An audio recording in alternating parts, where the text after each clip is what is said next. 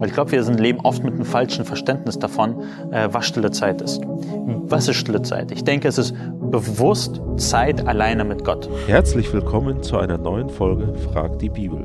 Lieber Paul, eine weitere Frage, die uns alle, denke ich, beschäftigen sollte, außer wir sind irgendwie in, eine, in der einen oder anderen Hinsicht schon perfekt ein wichtiger, grundlegender Aspekt unseres Lebens und unserer Beziehung mit Gott ist sein Wort. Und wir sollen uns mit Gottes Wort reichlich füllen und es reichlich in uns wohnen lassen. Und da stellt sich die Frage, wie kann ich es lernen, regelmäßig stille Zeit zu haben? Das heißt, stille Zeit, Zeit in Gottes Wort, in der Bibel zu verwenden. Ja, ich meine, die meisten Christen wissen, dass sie stille Zeit haben sollten, wie wir es nennen. Schon ein ziemlich lustiger Begriff. Ähm, aber wir wissen, dass wir es tun sollten und trotzdem haben wir oft große Herausforderungen damit und reden seltener manchmal darüber. Das ist eine gute Frage, wie kommen wir aus diesem Schlamassel? Und ich denke, es lohnt sich zuerst darüber Gedanken zu machen, was ist stille Zeit und was ist es nicht. Weil ich glaube, wir sind, leben oft mit einem falschen Verständnis davon, äh, was stille Zeit ist. Was ist stille Zeit? Ich denke, es ist bewusst Zeit alleine mit Gott. Das ist nicht in der Gemeinde, sondern wo ich mir diese Zeit nehme mit Gott. Und es ist Fokus auf das Gebet, auf das Lesen, Studieren, auswendig lernen und Nachsinnen über das Wort Gottes. So würde ich stille Zeit äh, definieren. Was ist dabei stille Zeit nicht? Das ist, darf nicht die einzigste Zeit sein am Tag, die ich mir für Gott nehme. Wir müssen unser ganzes Leben bewusst für Gott leben. Wir sollten alle Möglichkeiten nutzen, über Gottes Wort nachzusinnen, es weiterzugeben, im Gottesdienst zu sein, äh, Gemeinschaft mit den Heiligen zu suchen. Und es ist auch nicht einfach ein To-Do, das ich abhacke äh, und damit ich für den Tag gesegnet bin. Also wenn ich stille Zeit mache, dann ist der Tag gut. Wenn ich nicht mache, ist der Tag schlecht, äh, weil mich Gott dann in diesem Tag nicht segnen wird. Das ist stille Zeit nicht. Das lehrt uns die Bibel nicht. Und wir müssen uns überlegen, warum machen wir dann diese stille Zeit? Warum brauchen wir diesen Zeit wo wir über Gottes Wort nachsinnen, das Lesen und Studieren. Ähm, erstens, wir müssen uns ausrichten, äh, Gedanken ausrichten auf Gott für diesen Tag, also diesen, einfach diesen Fokus setzen. Und zweitens ist es, äh, wir nutzen die Gnadenmittel, Gebet und Gottes Wort. Und wir verstehen dabei, dass gute Gewohnheiten sehr notwendig sind und grundlegend sind. Und es ist wirklich, unser Blick hierauf ist so entscheidend. Ähm, stille Zeit ist nicht die Ursache dafür, dass Gott für uns gnädig ist. Und weil, wenn es so ist, werden wir schnell über uns selbst enttäuscht, denken, boah, wie schlecht bin ich, ich krieg sowieso nicht hin und hören auf, äh, Gottes Wort zu lesen und zu beten. Äh, wir müssen aber auch verstehen, dass es nicht unwichtig ist. Wir können nicht sagen, okay, stille Zeit brauche ich jetzt nicht unbedingt, weil es steht ja nicht in der Bibel, dass ich machen soll. Es ist nicht notwendig und man lebt ein Leben äh, anderen Aspekten. Äh, wenn wir Psalm 19 zum Beispiel lesen, Psalm 19, Vers 8 und 9 heißt es, das Gesetz des Herrn ist vollkommen, es erquickt die Seele. Das Zeugnis des Herrn ist zuverlässig, es macht den Unverständigen weise. Die Befehle des Herrn sind richtig, sie erfreuen das Herz. Das Gebot des Herrn ist lauter, es erleuchtet die Augen.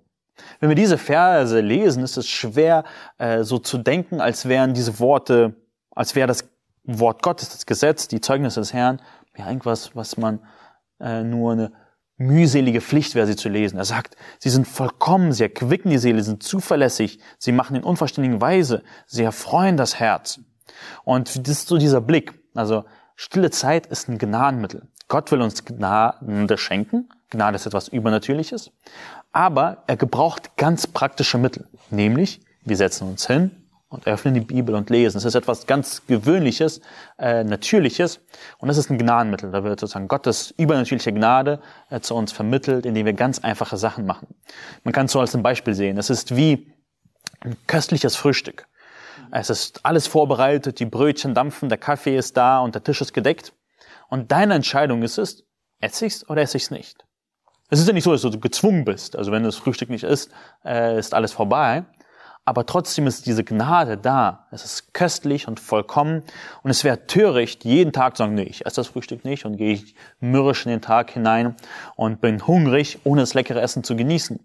Also dieses Frühstück, diese Gnade Gottes, die uns anbietet in seinem Wort. Wir können hinsetzen, uns essen und äh, verköstigen lassen. Und so, wenn wir diesen Blick darauf haben, äh, dann können wir in diese stille Zeit herangehen. Und vielleicht fünf Tipps, ähm, wie man diese stille Zeit machen kann, ist, mach es am besten am Morgen. Beginne den Tag mit Gott.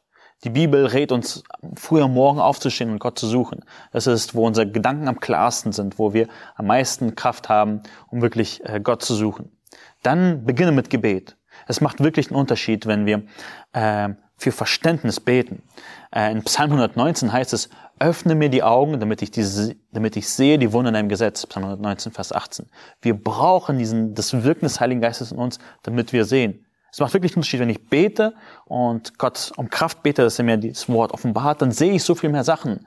Dann ist das Wort wirklich ähm, aktiv. Und dann liest man natürlich einen Abschnitt äh, aus der Bibel und schreibt vielleicht Sachen mit, ähm, dann ist es wichtig, dass man darüber nachdenkt. Dass es nicht nur mit Lesen abgehakt ist, sondern dass wir darüber nachdenken, dass wir unsere Sünden bekennen, wenn wir etwas sehen oder ähm, dass wir Anwendung suchen. Und äh, ganz wichtig, zur stillen Zeit gehört auch die Anwendung. Wenn wir lesen und daraus nichts machen, ist es vergebliches. Äh, Jakobus 1, Vers 22, 22 sagt, seid nicht nur Hörer des Wortes, sondern auch Täter. Wir müssen, was wir gehört haben, wirklich umsetzen. Und dann gibt es so ein paar praktische Tipps äh, rumherum, dass wir wirklich auch auf die Umstände achten. Die stille Zeit am Morgen beginnt schon abends, nämlich dann, wann ich meinen Wecker stelle. Oder wann ich mich entscheide, endlich ins Bett zu gehen. Manchmal sind wir so beschäftigt, wollen das und das und das noch am Abend machen, dass wir am Morgen nicht mehr die Kraft haben. Und wir fragen uns, warum wir in diesem äh, Kreislauf gefangen sind, dass wir keine Zeit haben, ist, weil wir uns abends nicht entscheiden, früher schlafen zu gehen, morgens früher aufzustehen. Such dir am besten einen fixen Platz wo dass du eine Gewohnheit entwickelst, da ist es, äh, wo ich diese Zeit nehme, äh, wo die Möglichkeit ist. Leg am besten das Handy weg. Wir haben genügend Ablenkungen. Äh, wenn irgendwelche Nachrichten oder SMS kommen, braucht man nicht. Nutze Hilfsmittel. Die sind auch dazu da. Man kann andere Übersetzungen lesen, äh, ein Andachtsbuch, Markiersystem verwenden. Und ein weiterer praktischer Tipp ist, äh, mach es einfach. Es geht nämlich um Gewohnheit, nicht um Perfektion. Manchmal wollen wir, boah, ich will jetzt anfangen, die Bibel zu lesen, jeden Morgen neu und ich nehme jeden äh, Morgen zwei Stunden Zeit. Man macht man es drei Tage und am vierten Tag schafft man es natürlich nicht äh, und dann gibt man ganz auf. Es geht nicht um Perfektion, es geht um dieses, diese Gewohnheit. Es ist natürlich für mich, dass ich äh, die Bibel lese. Und für mich noch ein ganz wichtiger Punkt ist, äh, mach es abwechslungsreich. Wenn es jeden Tag nur Burger geben würde, wird es einem irgendwann langweilig werden. Und es gibt so viele Möglichkeiten, Gottes Wort zu lesen. Man muss nicht immer nur ein Vers oder ein Kapitel äh, lesen. Es gibt so viele verschiedene Möglichkeiten. Zum Beispiel, liest die Bibel langsam, dass du darüber nachdenkst. Oder liest die Bibel schnell, zum Beispiel in einem Jahr durch die Bibel. Das sind ungefähr 15 Minuten pro Tag. Oder sogar noch schneller. Äh, du kannst in 90 Tagen durch die Bibel lesen. Und das ist ungefähr eine Stunde pro Tag lesen. Oder du kannst immer wieder dieselben Bibelabschnitte lesen. Zum Beispiel immer wieder ein Kapitel äh, oder ein ganzes Buch, zum Beispiel Epheserbrief, immer und immer wieder lesen. Ähm, Lies die Bibel in der Anordnung, wie wir sie haben, also von vorne bis hinten. Äh, lies die Bibel in unterschiedlichen Sprachen, wenn du unterschiedliche Sprachen beherrschst, oder Übersetzungen. Wir haben so viele verschiedene Übersetzungen. Oder nimm eine Studienbibel zu Rate. Also wir können das Essen wirklich abwechslungsreich machen, damit wir diesen Geschmack daran bekommen. Und es macht wirklich Spaß, auf unterschiedliche Art und Weisen die Bibel zu lesen. Ich, für den Anfang würde ich dir empfehlen, mit 1. Mose anzufangen oder einen von den Evangelien zu lesen oder wirklich sich vorzunehmen, ich lese die Bibel von vorne bis hinten durch. Und im Internet gibt es auch viele gute Lesepläne dazu. Mhm. Ja, vielen Dank für die umfangreiche Antwort. Auch euch, liebe Gemeinde, Gottes Segen auch beim weiteren Praktizieren und dem Essen des guten Wortes Gottes und dem weiteren Nachdenken über diese Wahrheiten, die Gott uns offenbart hat.